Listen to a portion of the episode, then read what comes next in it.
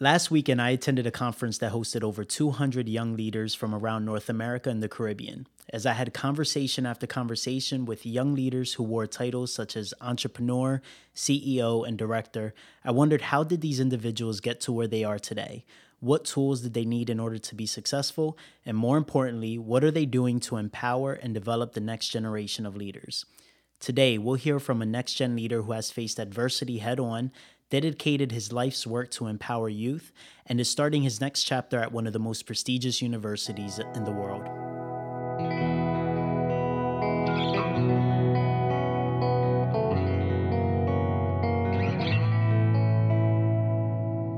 Welcome to the Behaviorist with Work Wisdom, where we help you adopt high performance mindsets, behaviors, communication, and culture. I'm your host, Jaime Arroyo. Our intention for the Behaviorist podcast is to share accessible, concrete practices that you can weave into your whole life to begin a shift toward joy and meaningful achievement. We're grateful to have Leo Silva, Associate Director of Attollo, a college access organization whose mission is to support success oriented youth from primarily underrepresented communities in their pursuit of academic achievement, empowerment, and social engagement. What's up, Leo? Thank you for joining us today. What's up, Jaime? How's it going, boss? Uh, living the dream, man. Living the dream. Well, uh, that that was quite the intro, and I feel um, very flattered. I have an imposter syndrome right now because um, one that was just very welcoming. Um, but I, I, think personally, you have changed my life multiple times. Um, I don't like to admit this, but like like most you know Gen Ys, I um I tend to go to social media probably a little bit too much, especially when when I'm bored. Um, but luckily I have some like dope friends like you who make it their life's goal to be inspiring. Um, so whenever I'm really bored, I just kind of look at your your story um, so thank you guys for having me, but I definitely feel some kind of imposter syndrome right now. well, lucky for you, we actually have an episode on that. So anyone that's uh, interested in learning more about imposter syndrome can look back at the feed and uh, uh, hear one of the work wisdom uh, episodes on that. Um, but thank you, man. I really appreciate that. Um, I'm definitely excited to learn um, or you know hear your story again and for you to share it with our audience. Um, you've had a unique journey, just kind of growing up uh, in the Dominican Republic and you know arriving to where you're at today. Can you share with the audience a little bit about that journey and uh, you know some of the things that you learned from it? Oh, absolutely. Um, I think the story I like to share was now I was seven years old and I was standing in my room on a cold, wet, muddy floor. Beds were floating down the streets. My neighbor's roof was ripping apart. It was 1998 and Hurricane Georges was destroying the Dominican Republic. And I always like to start my story by having people visualize what I, one of my first memories and what I saw. Um, because what happened afterwards was really special. Um, and what happened was that people came out and helped each other rebuild. And I think that was the first time I felt a real sense of community. And now, wherever I go, um, whether I was Lancaster a few years later, whether it was Millersville after going to, going to high school, um, I grew up in the city, and then working at Attollo and now at Harvard, those are some of the things that I look for. Um, I, I, really look for environments that are that are welcoming and um, are helping each other not only rebuild the community but rebuild each other.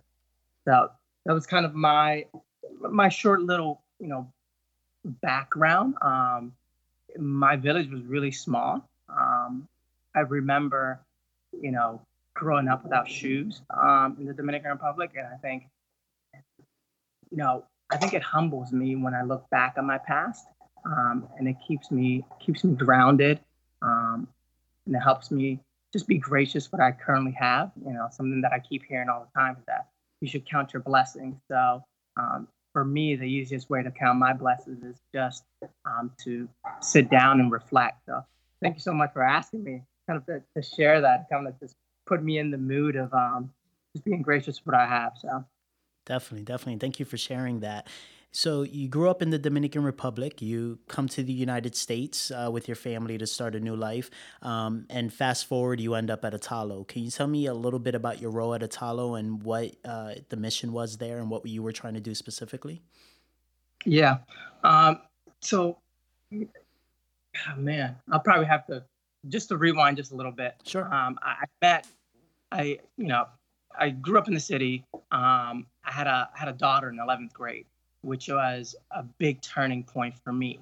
Um, just because, you know, I was I was kind of getting myself into some trouble, but the moment I saw my daughter and I saw somebody looking back at me, my life changed forever.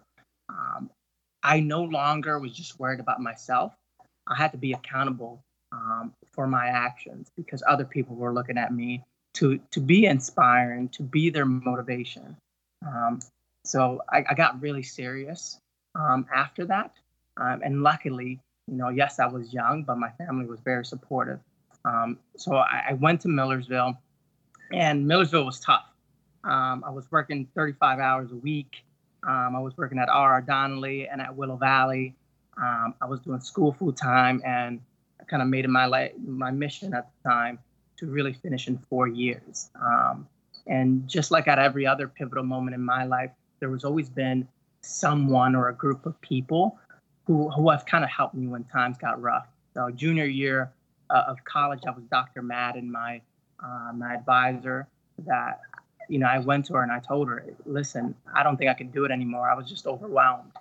Uh, and then kind of that led to me really pushing through that last year. Um, and during that last year, I actually met um, Jordan Steffy, who was the executive director um, at Attollo. Um, and that's kind of where the Attollo journey started. He doesn't like me sharing this, but we actually met at the gym. Uh, so, do you want to share? do you want to share specifically uh, we both... where? no, not really. Um, we, we were in the sauna. Um, so hopefully he gets to listen to this and be embarrassed by it. Um, but yeah, we were in the sauna and we just kind of clicked. And I saw somebody um, like me who was a leader um, and somebody who I, I, wanted to emulate and, and be like. Um, so I kind of jumped on board. And I remember the first event that I was invited to. Um, it was kind of a summer event. I, I believe you you might have been there. Um, it was kind of the kickoff of Attollo uh, with James Franklin. It was called Party in the Park. Mm-hmm. Um, he said, "Yeah, you should come out to this," and I said, "Yes." And then a, a week later, um, he said, "Hey, we're having a graduation party for four students," and I'm like, "Sure, why not? I'll go to it." And then a week after that, he goes, "Hey, do you want to go on college tours? Um, we're going to expose our students to kind of what's out there you know, something that we really believe is that you can't be what you can't see. And I was like, yes, of course. Um, why not? And then kind of that led to something else and something else. And um, all of a sudden I found myself on board and, and all in. Um, but what I really liked about Attollo um, and what I was really fortunate um, to have experiences is that it was really small. Um, it was really, really high touch. I talked about earlier, you know, holding each other accountable. And, and that's what we did. Um, we held not only the students accountable to their dreams, but we held each other accountable to our dreams. Um, and yeah, I had the blessing to kind of see it grow um, throughout the last five years. Um, so we went from those four students who, who graduated, who I didn't know at the time when I went to that graduation party, um, to now we're serving over 300 students every single year.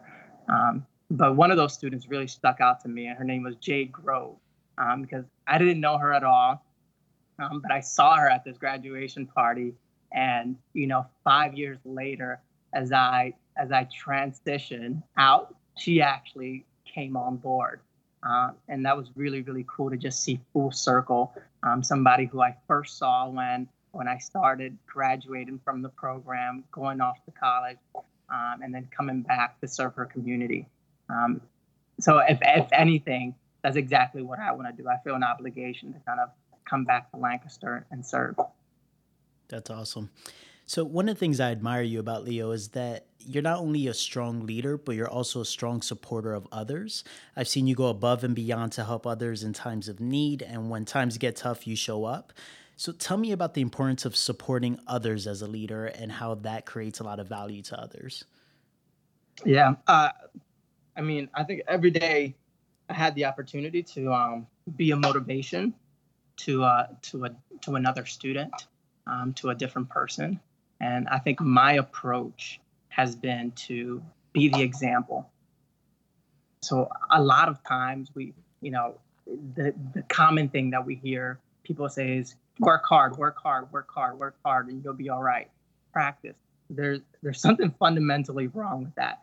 And the truth is, if somebody's telling you just to work hard, not giving you a strategy, uh, and not telling you what to work in, there, there's something wrong there. So um, I made it my goal to one, if I was going to suggest someone um, to read more, or I was going to suggest someone to practice whatever the case, what, whatever it was that they that they needed to practice, whether it was an instrument, whether it was getting better at the SAT, um, whether it was you know studying for um, an English test. I was going to be doing the same. I was going to be learning. Um, so my approach to to mentoring is be coachable myself.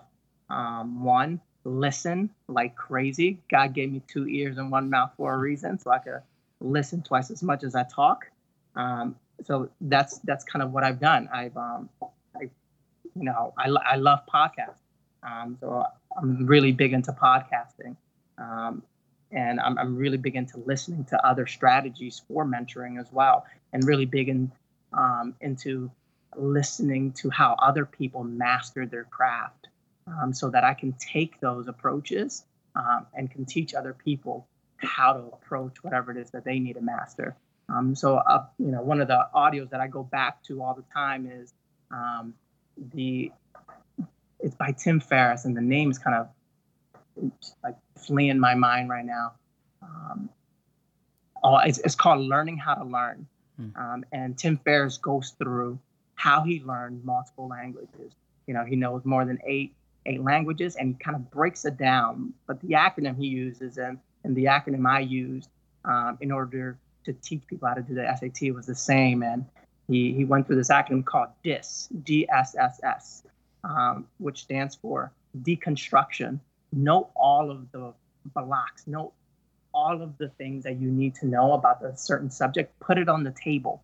And then once you have all the Lego blocks, all the units, select. Select the 20% that make up 80% um, of that specific thing.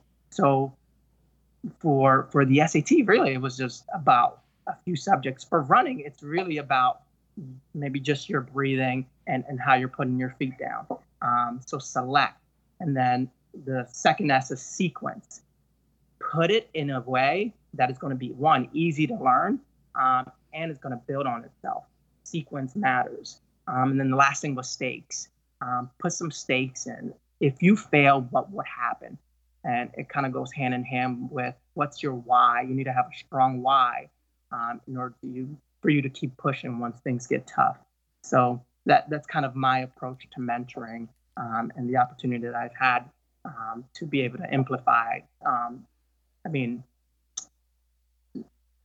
to be able to kind of apply what I've learned to to mentoring the youth that, that I've had the opportunity to be with. That's great. So at Attollo, one of your core pillars uh, there is resilience uh, next gen leaders get a lot of slack for not being resilient enough. Um, but I disagree. I think a lot of us came up in ways that forced us to develop resilience, and a lot of us carry that into our work. Um, I like to think that it was resilience and grit that actually got me to where I'm at at this point. Um, and I think I see a lot of those similar characteristics in you. Um, can you share with us some ways that resilience has played a role in your leadership? Yeah. Um, I, I, think in two ways one, I think naturally, uh, first of all, resilience to me um, is kind of Attollo's definition. I've kind of adopted for myself as well. Um, and we say it means just bouncing back from setbacks. Um, and, in, and in life, I think you're, you're going to have multiple types of setbacks. Um, so, so the two ways that resilience kind of played a part is um, I've been able to, because of the adversity that I've faced, um, I've been able to speak genuinely and authentically about my experiences, um, which really inspires other people. Um, and then, secondly, I, I think because because I, you know, I've grown to understand the importance of resilience.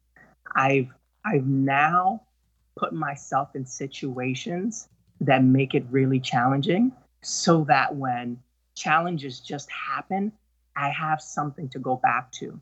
Um, for example, I think you know transitions are are a challenge, and and I knew that transitioning from you know working for the past five years at a Attollo to Harvard uh, was going to be a, a, big challenge, and something that we do you know once in a while is it's five before five, which is just five miles before 5 a.m.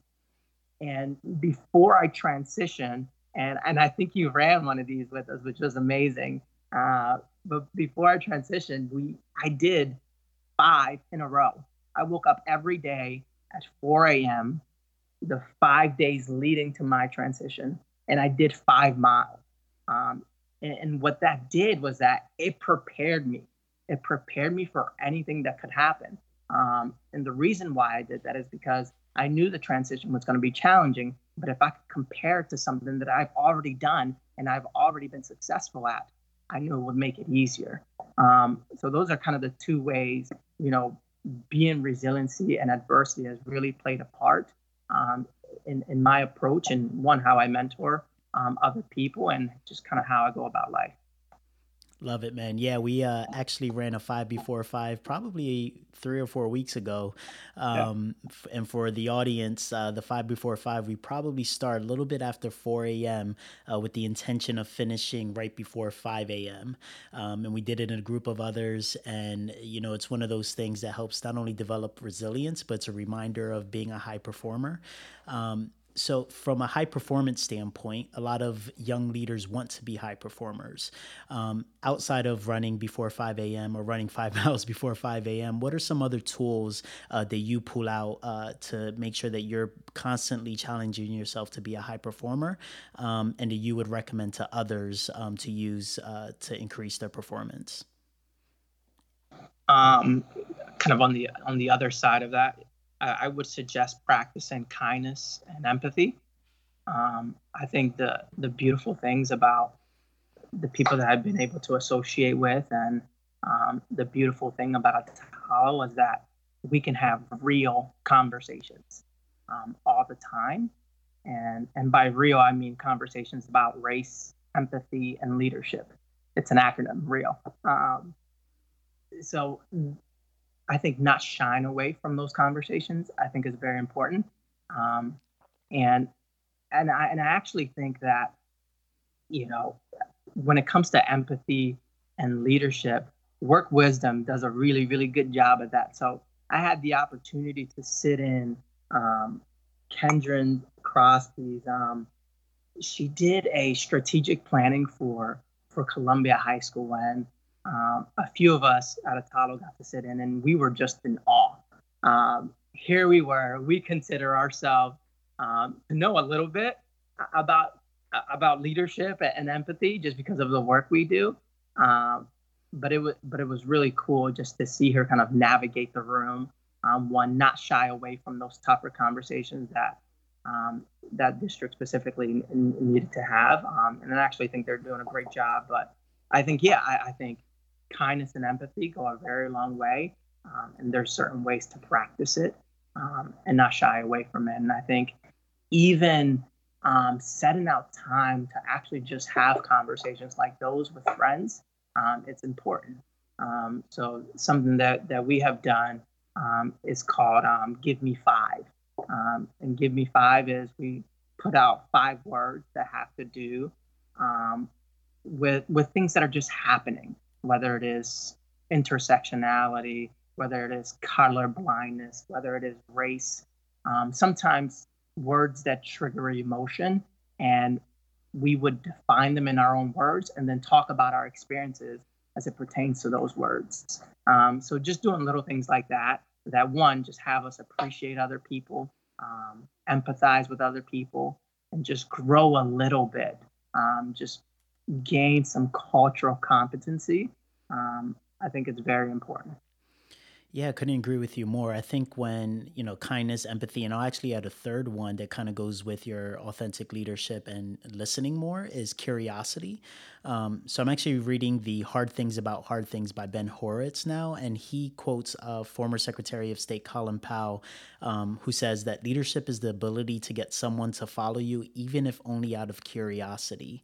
And when I think of folks our age that are starting to develop as leaders and even starting to be in positions of leadership, it takes even more curiosity to make sure that you're listening not only to uh, folks that are coming uh, that are in front of you but also that are coming behind you. So um, i think kindness and empathy kind of support that as well.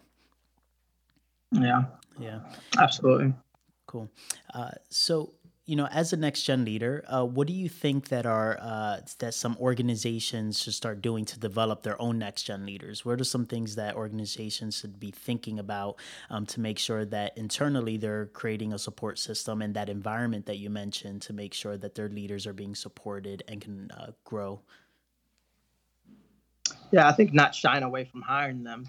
Um, I think I think that that's number one. I think uh, most of the time, and and what we keep hearing is that it's it's hard.